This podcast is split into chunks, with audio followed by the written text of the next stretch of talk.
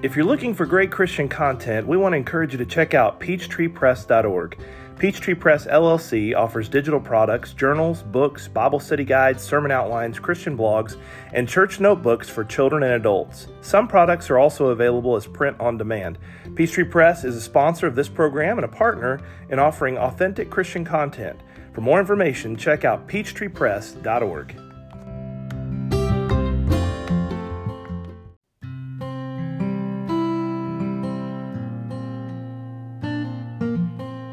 Welcome back, rappers, to our fifth season of the Ray Reynolds Rap Podcast. If you haven't already done it, please click that subscribe button. Follow us for authentic and encouraging Christian content.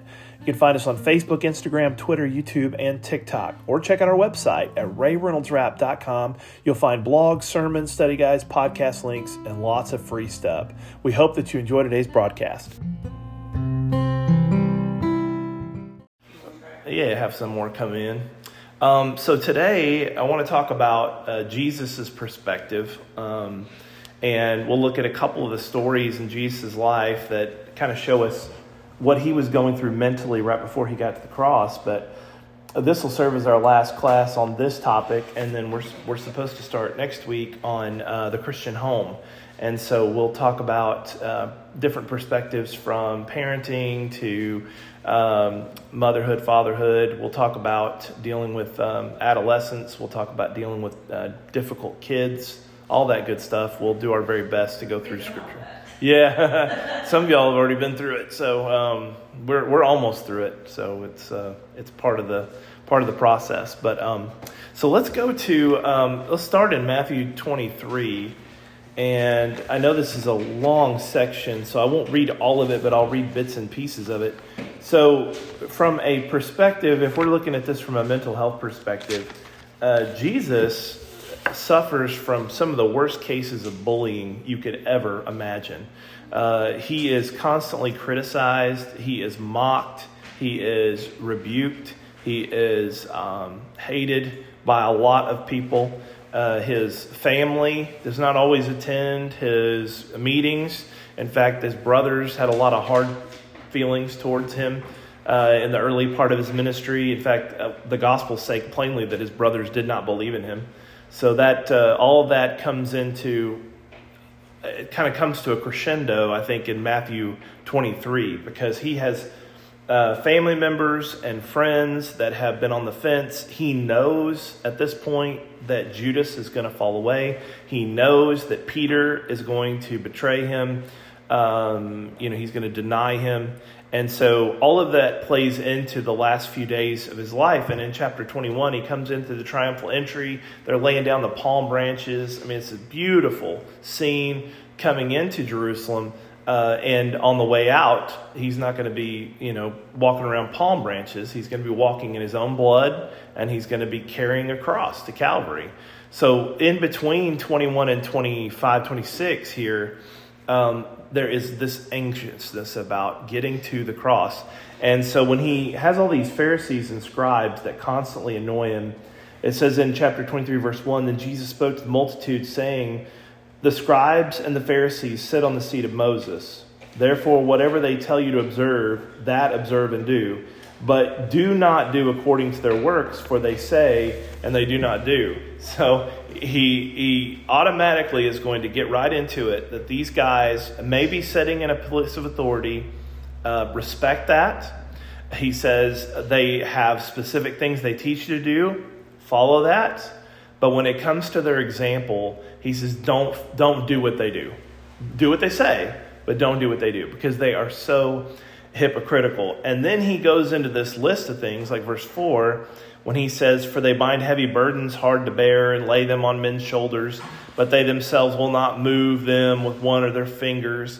But all their works they do to be seen by men. They make their uh, phylacteries broad and enlarge the borders of their garments and he, he, just he just starts running over all of these things. And so what he'll do is uh, he'll say like verse 14 woe to you scribes and pharisees. Verse 13 woe to you scribes and pharisees. And over and over every few verses he's pronouncing these we call them the woes of the scribes and pharisees. But woe he's saying you know you need to wake up. Uh, he says verse 26 you're blind. Uh, he he uh, talks about them as being dead Uh, he talks about them, verse 29, making tombs for the prophets and monuments for the righteous people, but yet they're the ones that actually killed a lot of the prophets. Um, and so going on down, he says, verse 34, Therefore, indeed, I send you prophets, wise men, and scribes. Some of them will you will kill and crucify, and some of them you will scourge in your synagogues and persecute city to city. That kind of gives us a little bit of the perspective of Paul later on. That on you may come all the righteous bloodshed on earth, from the blood of the righteous Abel to the blood of Zechariah, the son of Berechiah, whom you murdered between the temple and the altar. And that's another story, a sidebar story that's not given in Scripture, but and so he says, Surely I say to you, all these things will come upon this generation. So the the pain and the uh, affliction that is going to come upon them is because of their past deeds. And really, I think part of this is the fall of Jerusalem. I think this happens, as he says, in this generation. A lot of the people that persecuted Jesus would then have to watch his followers becoming a great nation in, in and of themselves. And then, in addition to that, um, Jerusalem will fall, the temple will be destroyed, the genealogical records will be destroyed, all of that stuff while they're living. So he rebukes them. Um, but you have to kind of put yourself in, uh, in his shoes. How would you react if you were criticized as frequently and as painfully as Jesus? How, would you, how do you think that the average person would react to those kinds of things? What do you think? Yeah, what? Yeah, crumble apart, just fall apart. What else? You think some? Do you think some? Most people would probably, if not uh, lash out, they would at least think about lashing out. How can you tolerate it? Yeah, he hadn't done anything wrong. I mean, there's there's no reason to treat him so poorly, and especially by people that are claiming to be religious leaders that they're so peaceful and loving and, and they're treating him in, in a terrible way. Um, and then he, in verse 37, he says, Oh, Jerusalem, Jerusalem, the one who kills the prophets and stones those who are sent to her, how often I wanted to gather your children together as a hen gathers her chicks under her wings, but you were not willing. See, your house is left to you desolate. For I say to you, you shall see me no more until you say, Blessed is he who comes in the name of the Lord.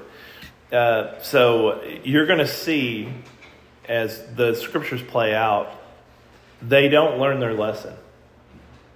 And sometimes you can tell people you're dead wrong. And you and point out what they've done. There's no question that they had killed prophets before. Uh, so he says, You even killed a prophet on his way to the altar to worship. You killed him. Uh, and so some people, no matter how how lovingly you do it, how forceful you do it or just flat out doing it, there's some people that will not respond and they will not change. Self-righteous, they put themselves on such a pedestal they don't think they can do wrong. Right. So their way of doing things is lashing out at others. Have you ever done something for somebody and they didn't appreciate it? I mean, you, I mean, you really poured all your energy into something, and and they didn't appreciate it. So Jesus knows that they're not going to appreciate him dying on the cross. Would you would you die for somebody? Would you die for these people? No, we wouldn't. We I, they don't deserve it. They deserve punishment. Uh, but Jesus died so that they might be saved, and some of them, according to Acts two, were saved. They were at the cross, and so. Uh, but man, I, I can't imagine. This is even before he begins his prayer in the garden. Uh, he, he's under a tremendous amount of stress. Uh, what else do you see in the story? Anything you want to notice about Pharisees and scribes?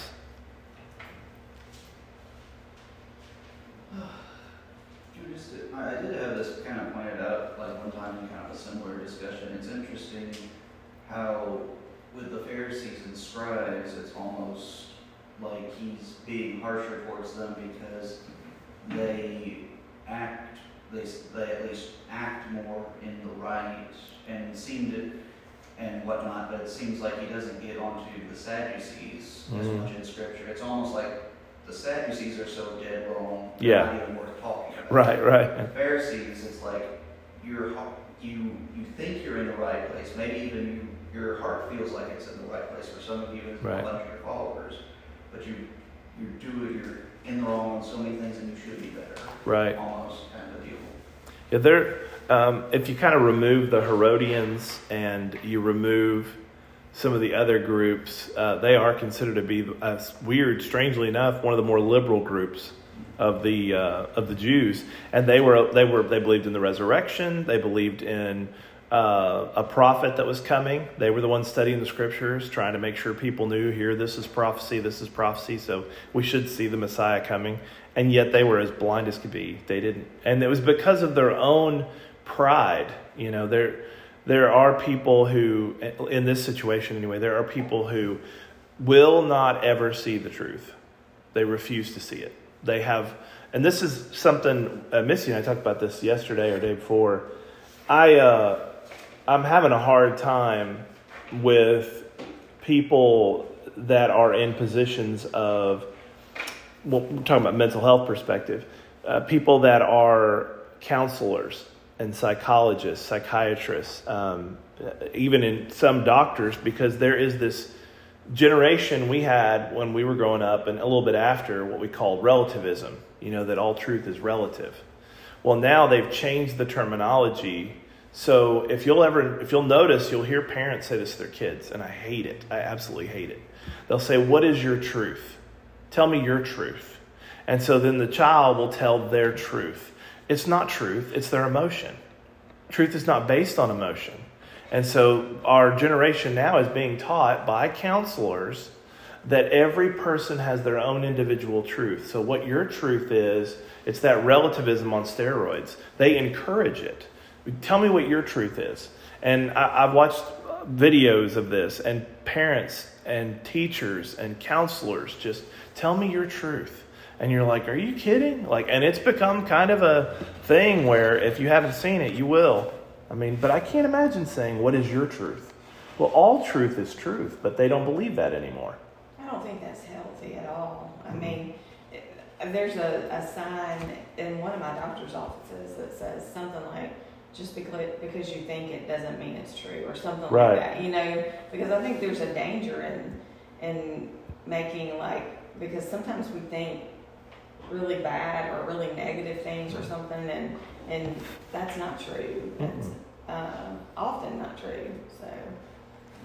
It's a dangerous way of thinking. has too many- has- I guess the word perspective has too many, um, uh, too many consonants in it or something for them to use that, like, because that seems like a more appropriate question, like, what's Yeah. your perspective? What are you Right. feeling? Yeah, what are you feeling? And uh, we cannot, we have to, we have to uh, separate logic and reason and truth from emotion. You cannot put them in the same category. It's okay to be emotional. It's okay to have a feeling. It's okay to have all of these worries and anxieties. You shouldn't hold on to them for long, but those are normal. It's normal life. What's not normal is taking something that is true and logical and by reason you can tell and changing it. Like if I say that table is not a table, I'm going to say it's a it's a semi truck. You'd be like, no, it's table. You need to get some medication or some help. You know, it was, or if I say that um, my phone is uh, a tree branch, you know, I mean, and it's not necessarily that far removed from what they're doing. And I, I believe, I wholeheartedly believe this, that that is abuse. That's mental abuse to encourage a child to think that their emotion is what is right. Because it, how, how does that play out as they become adults? As they become adults, they can do whatever they want to do because it's truth to them. It's truth.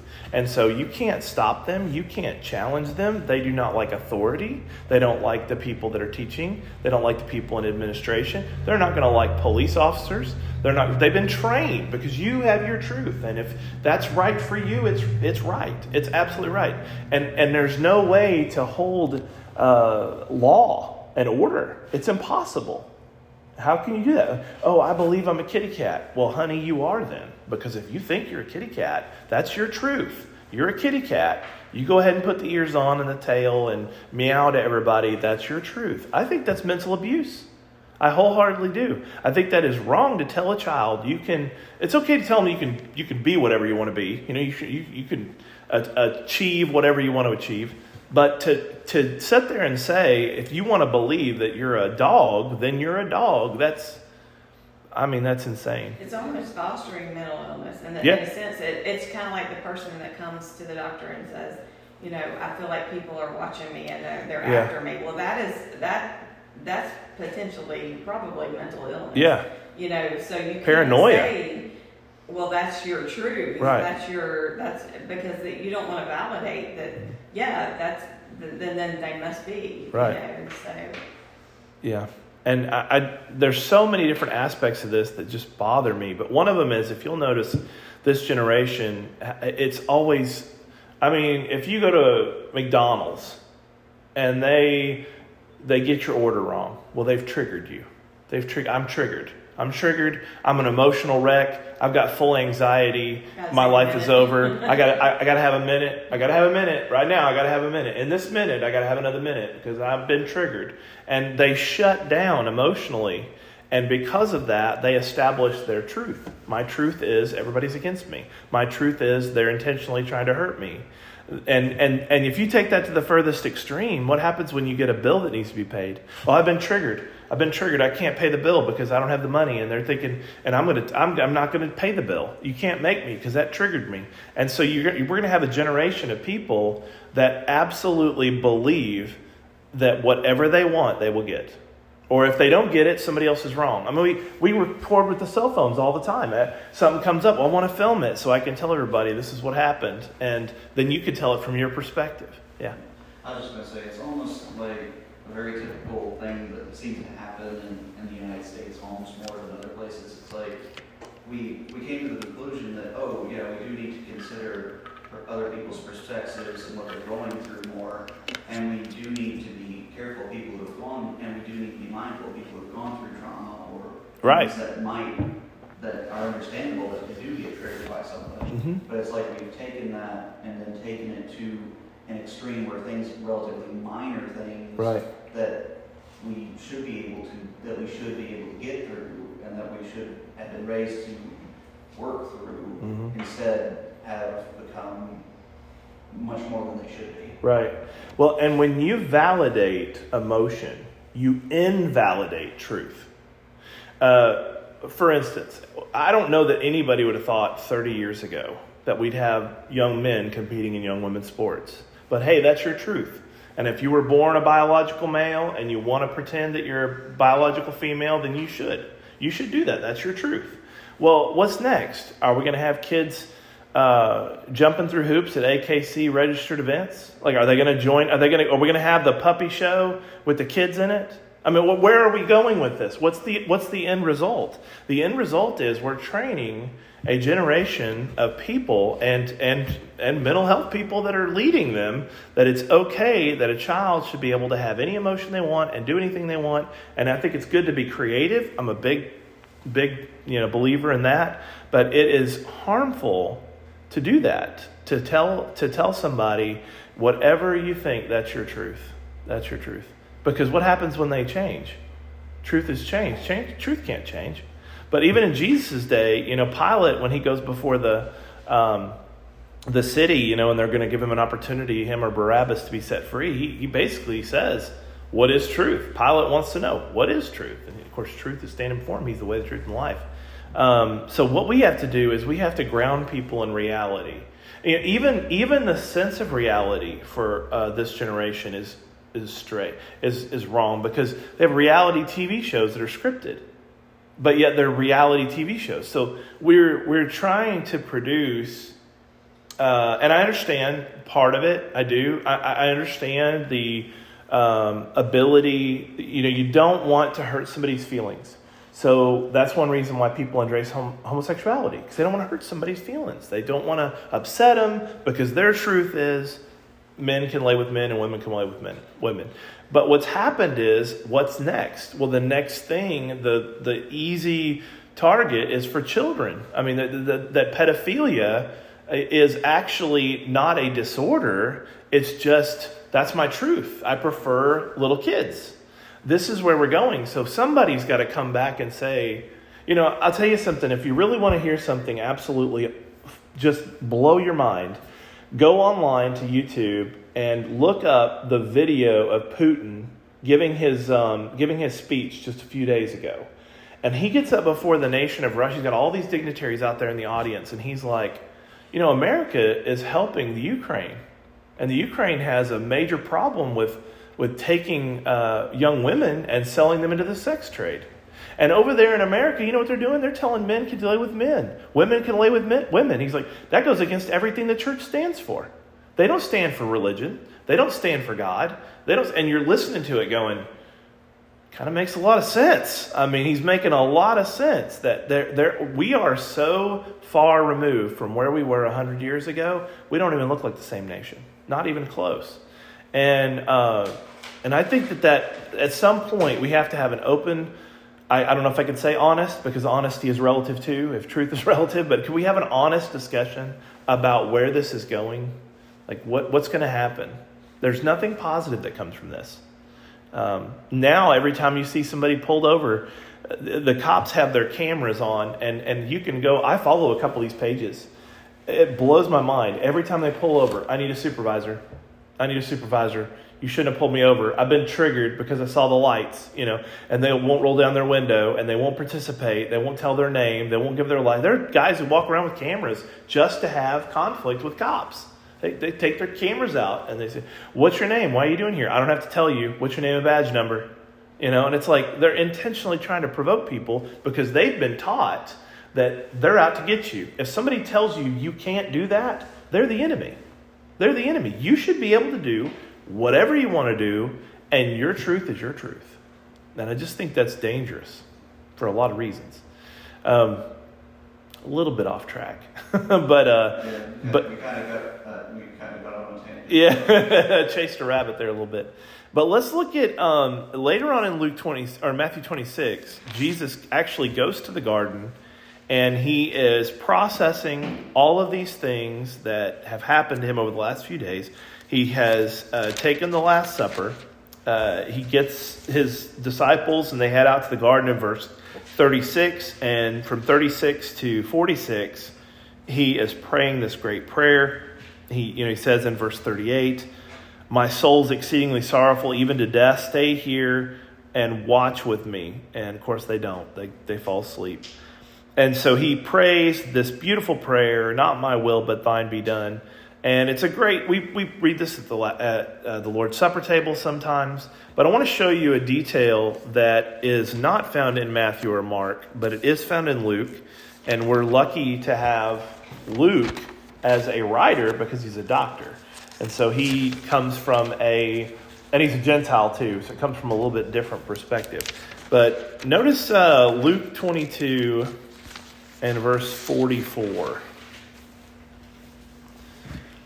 It says, um, And being in agony, he prayed more earnestly.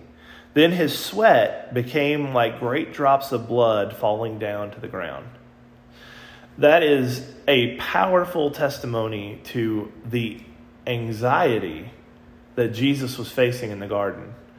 Agony, you could substitute the word there, anxious, worry, this great dread. I don't know necessarily that he feared death. He seems to be ready for death. But what would happen because of his death is causing him anxious thoughts.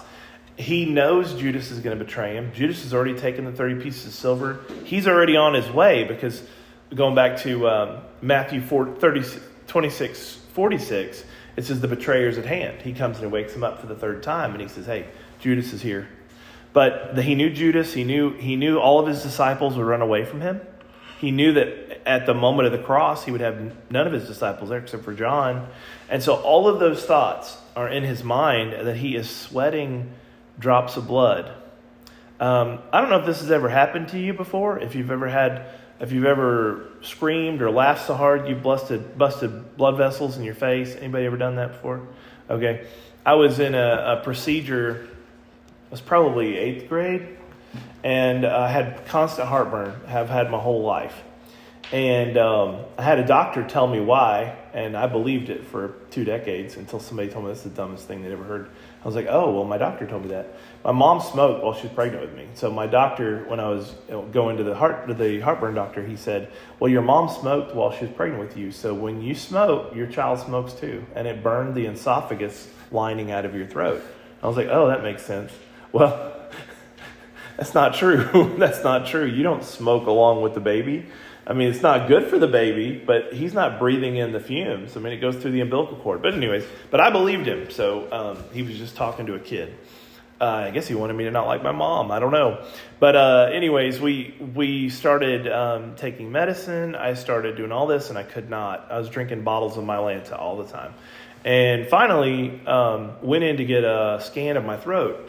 And uh, some reason, when I went into the procedure, there was a storm outside and it knocked the power off a couple times. And so um, when it knocked the power off, they were busy trying to get all the things together and the anesthesia wore off. And I woke up.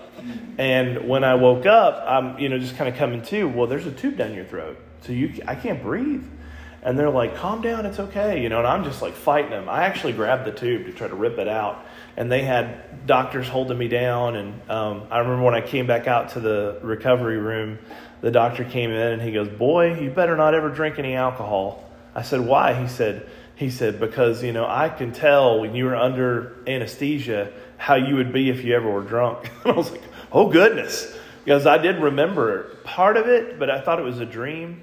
And um, when I got home, I looked in the mirror and I had popped all the blood vessels in my face and my eyes. So, like, there was veins. I could see big, like, you have veins in your eyeballs, you just don't see them. But mine popped out. And so um, I had all this red all over my face. Now, luckily, none of them, like, literally popped out of my skin. But for a couple days, I looked terrible. And then, you know what happens to your eyes and your face? It turns yellow as it heals. So I and I turned. I had my birthday party that week. I think I was like 13 or 14 years old, and I had a big birthday party, and I was yellow all over. You know, and they're like, "Are you okay?" I was like, "Yeah, yeah, yeah." I just popped a blood vessel in my face. So if you've ever had a moment where you know you've popped those, or you can see the the vessels, those can actually um, through your um, pores, you can you know bleed out your pores, and so Jesus is literally sweating perspiring blood from his face. You don't do that if you're not anxious. I mean that that's a that is a um, a difficult place to be uh, of in agony and in sorrow. Um, and then he's gonna he's gonna have to face Judas. Yeah. Just on that saying, you even got the little side tangent of the verse before that an angel came to strengthen him. Right. Even, and he's still feeling this back up. It's like, if, it's, it's like Yeah. if you're going through it, it's almost like it's like, it's kind of comforting, it's like you, if you're, if you had a bad moment of anxiety, somebody tries talking, you you still feel anxious. Like, Right. "Oh. Yeah. I remember one time I was I, I had a severe anxiety. I didn't know that's what I had until I went, finally got a doctor to put me on some medication. But I remember being one time on an airplane, and uh, there were several times it's happened to me in a car. But I was in an airplane, and um, we had taken off, and we weren't to the point where the seatbelt light had went off and I needed to go to the bathroom really bad. And so I was sitting there so anxious, I started sweating. And I was waiting and waiting and waiting and waiting for that thing. And it finally, the light went off, and I just immediately jumped up and ran to the bathroom. But um, I, uh, people that were around me, I'm sure, were anxious too because I was anxious. They could tell I was sweating. But I've had people before when I've had those moments of anxiousness go, "Well, you need to calm down." That doesn't help. Like that, you know, or it's all going to be okay. That doesn't help me. Um, so, uh, you know, learning to breathe, learning to just calm yourself is to have practice stillness is a it is a, a mental practice. You have to learn mindfulness, and it's tough for all of us to do. But uh, I I finally was able to not have those moments as often as I had before. But if you've ever been in that moment where if you've ever hyperventilated or you've ever just been, and it could be could be um, you know you're by yourself, whatever. But if you have those moments of anxiousness, there's really not a whole lot to calm you in that second. It takes a minute or two to, you know. to get- my youngest daughter go through that where she was, what they call panic attack. Yeah, yeah. Problem is, you don't know how to fix the ones that you wake up out of your sleep. Right, right. That's the ones that were hard, the hardest for her. Yeah, She finally learned to breathe through them and Right. she was able to do that, it was gone. yeah. And I've, I've had uh, people tell me, you know, breathe deep breaths, you know. Um, Being able to do that though. Yeah, it is, especially when you're going, you know, you can't just go, oh, okay, I'm going to change my breathing. That's why they, um, one of the things that uh, it's a big thing now, a lot of people do um, essential oils and things like that. And so you can smell something, it alerts a different sense. So if you can take your mind off of it, I love Major. I don't. I haven't watched it in years, so it may not be a very good movie. But when I was a kid, we loved Major Payne. I don't know if you ever saw that movie. And you know, and he's like, "Come here, I'll take your mind off that pain, boy," and he'll break their finger. You know, and um, so we joke about it even to this day. I think I did it yesterday. I still, that's a funny line. But there are ways you can distract yourself. And um, one way is to have people ask you a random question that has nothing to do with anything. You know, like, what's the capital of North Dakota? You know, and, and, and so you kind of like, what does that have to do? But it takes your mind off of it. So if you have something that calms you, like music or um, something like that, do whatever it takes to get through that moment. But in the moment, uh, it's really hard. It's, it's exceptionally hard. So Jesus knows that he's going to raise again. He knows that. And he knows that his disciples are going to believe. But in the moment, it's like, I'm so anxious, I need the cup to pass for just a little bit. And, um, Well, he had to endure, I understand. mhm. He knew what was coming. And there's a term for this. I can't remember what the word is, but there's a term for this medical term. And uh, and I, I I would not want to switch places with Jesus in that moment. Uh, but you're right. The angels come to to uh, to aid him. And the hard part too is even he's asked the disciples, just sit here, watch and pray. And the very next verse, you know, says verse 43, the angel appears, strengthen him. Uh, or that was previous verse. And then verse 45, when he rose up from the prayer, came to his disciples, he found them sleeping from sorrow. And it says, Then he said to them, Why do you sleep? Rise and pray, lest you enter into temptation. I ask you to pray. And they fell asleep. Uh, some people deal with, I, I do that. If I'm really, really anxious, sometimes I just, I need a nap. Um, I don't know why that is, but that's just the way I'm wired. And, and so they just, they just fall asleep. And it's, it's late in the night, I know, and they've been through a lot, and they had, uh, you know, a good meal, and, you know, they're, they're now walking around out here. Uh, it, it's a very um, easy thing to do, but it's frustrating to Jesus because he only asked him to do one thing. One thing. I love to look at John 17, Jesus' prayer, the same prayer time. And in John 17, he's going, Hey, Father, you gave me these guys out of the world, and they're ready. They're ready to do your will. They're ready. That they're going to have people that will believe on me and you after them. And and it, he's so complimentary towards the disciples, but yet they're over there sawing logs. You know, he thinks that they're ready. He believes in them, and they just they're asleep. So you can imagine being in a position like this where he's going to be he's going to be drug off to prison. He's going to be beaten within an inch of his life. He's going to be scourged until there's he's virtually unrecognizable. And I do believe that's what Isaiah is talking about in Isaiah 53. I think that Jesus was virtually unrecognizable. I think that his beatings were so bad um, that it's no wonder he didn't survive longer than six hours on the cross. He was almost at the point of death when he was dragged. That's why they had to get Simon to help him drag the cross. He was under duress. And then even when he talks on the cross, it's short sentences because he's he's so um, you know stretched across that cross. He's having to breathe. The way they do it is you put your feet down, and they would nail in between uh, both both feet on the bottom and then they nail your arms, your hands, and so you had to step up to breathe. And every time you breathe, you got to, and then so you got more pain in all three of those places. I mean, you're hanging by the nails. It was not uncommon to just completely have their arms rip off. And so Jesus, you can imagine the torture that he knows is ahead. I mean, you, we get anxious when there's an upcoming meeting, or if we got to call somebody and give them bad news, or if you know we have a, an appointment that we're dreading. We know anxiousness. We don't know this level of anxiousness. I mean, we, we, we may have some close, very similar things that we go through, but this, this shows us Jesus has experienced everything that we have. And, and, and he was willing to go to the cross anyway, despite all the pain and agony and sorrow. And, he, and to go alone. You know, in fact, um, we have a song we sing, I Come to the Garden Alone. Um, we may go to the garden alone, but we're not alone when we get there. I mean, the Lord is with us. And Jesus' strength was not from his disciples, his strength was from his Father. And that's a great, great way to look at our anxiousness and our fear. Uh, any other thoughts about that?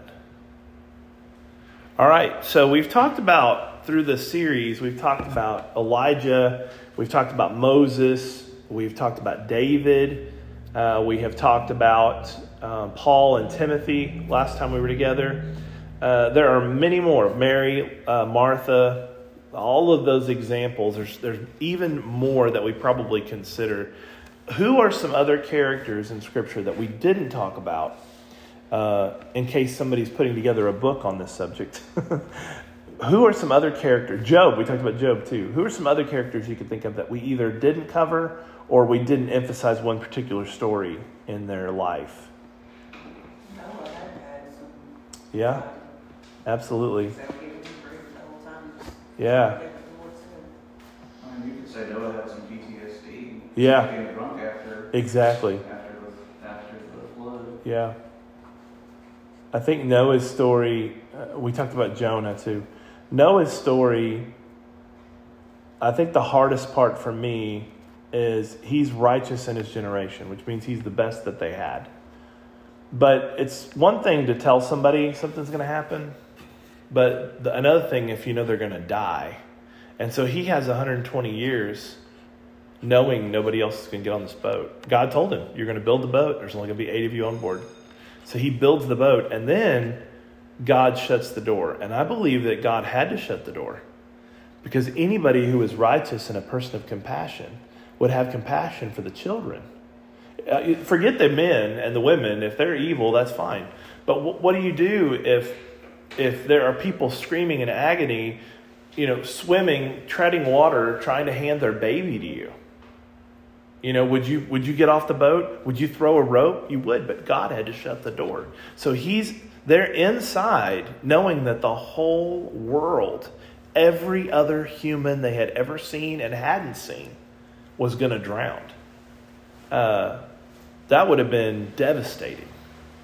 I mean, absolutely devastating. Who else do you think about? Paul seemed to suffer from a good bit of anxiety over what he had done previously. Yeah, yeah. So it might be another one. Paul's Paul's uh, persecution of Christians definitely wore on him.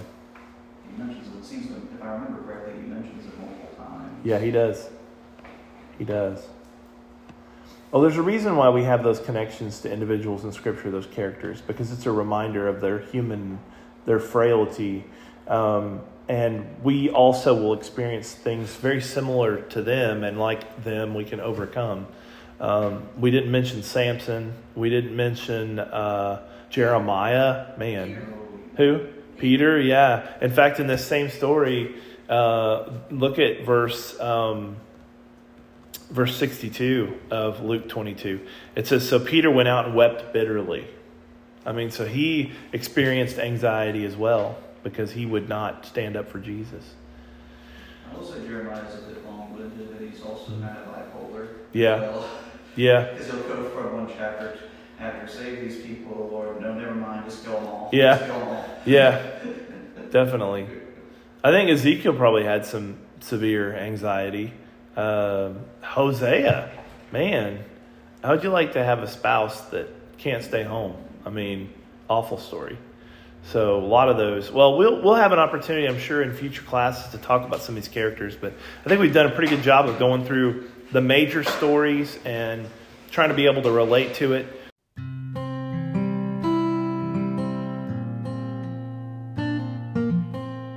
Thank you so much for tuning into today's episode of the Ray Reynolds Rap Podcast. Be sure to like and follow and subscribe to our social media pages. You can find channels and links on our Facebook, Instagram, Twitter, YouTube, and TikTok pages. Check out our website at rayreynoldsrap.com. Also, if you'd like to contribute to the show, if you want to send some prayer requests or suggestions about upcoming content, please email us at rayreynoldsrap at gmail.com. Hope you have a wonderful day as you seek to maintain an authentic life in Christ Jesus. To help you in your study of the Bible, we want to send you this Bible correspondence course. This course is non denominational, it's based on the Bible, it's conducted by mail, and it's free. To receive this course, write to Getting to Know Your Bible, P.O. Box 314, Summerdale, Alabama 36580, or call toll free 1 877 711 5214.